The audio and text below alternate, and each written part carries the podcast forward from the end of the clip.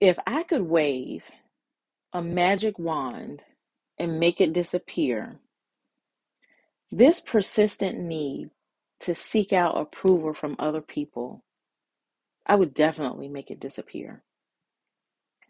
If we could just find it in ourselves to trust our own selves and be comfortable within our own skin, wouldn't that be a prime example of living our authentic life?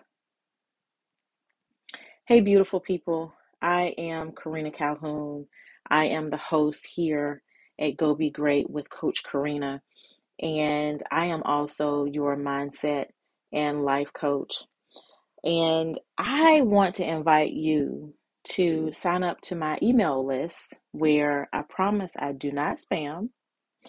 And I also provide to you a monthly newsletter with the happenings that's going on within my business, all the things that I'm doing.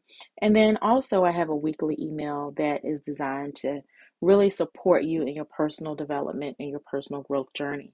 Sometimes I do include freebies in there, so please don't miss out on that. Now, today I'm going to be talking about stopping this seeking approval from other people. I'm also going to be giving you some tips and strategies. So if you haven't already, grab your journal, your notebook, your coffee, your tea, your beverage of choice, and let's dive in. Now, back to my initial question. Back to my initial question. If we could find,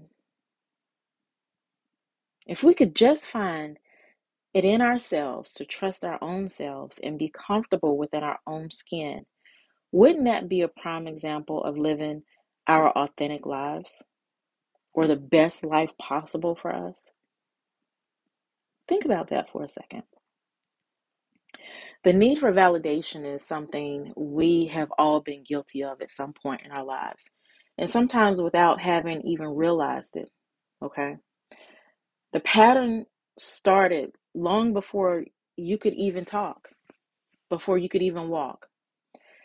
Parents teach their babies to mimic them and seek their approval by providing positive feedback for a job well done.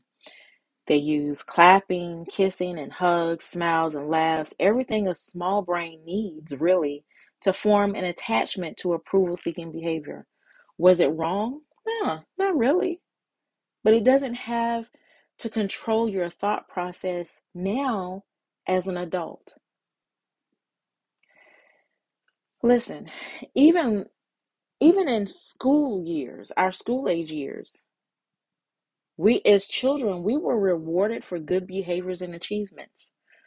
This type of structure laid the groundwork for the desire to fit in, to be part of something bigger than ourselves, and to reach for reassurance that we were on the right track. The downside is the inability to really trust your own judgment without reinforcement. It's easier said than done, but with some self awareness and behavior modifications, it's very possible to break the cycle and learn to stop really seeking the approval of others. So, I want to go ahead and dive right in. And I'm going to give you, grab again, grab your notebook, grab your journal. Three thoughts that I want to go into. The first one being your life, your choice, your consequences. If you struggle with seeking the opinion of others before making decisions in your life, you could be headed down a long road of insecurities and failed relationships. These other people aren't in your shoes. They aren't really living your life or dealing with the consequences of your own decisions. So, really, they are putting their own spin and personal preferences on the advice they're giving you.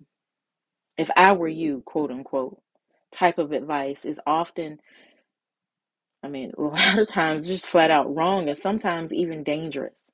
You're the only one who can evaluate your situation from all sides and effectively weigh the options. The problem in cases like this is that we don't trust ourselves enough to stand firm on a decision.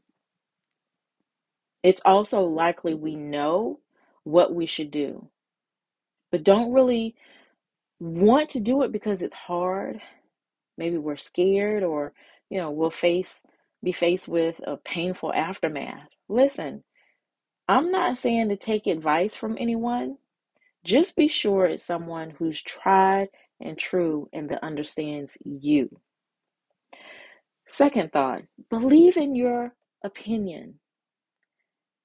Believe in your opinion. You didn't get this far in life without an opinion and the capability to make decisions. So don't believe the hype that your opinion isn't worthy and that it's not worth anything or not worthy of self validation, really. If your first inclination seems a bit off the beaten path, huh, go for it. No harm, no foul.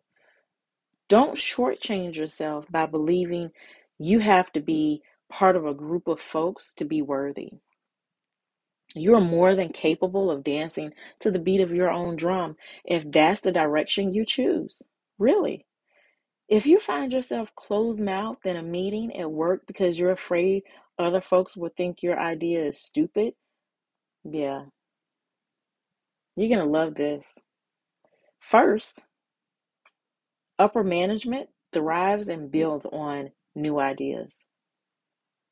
And creative thinking starts with a single idea that gets shifted, molded, formed into a great idea with teamwork. Yeah.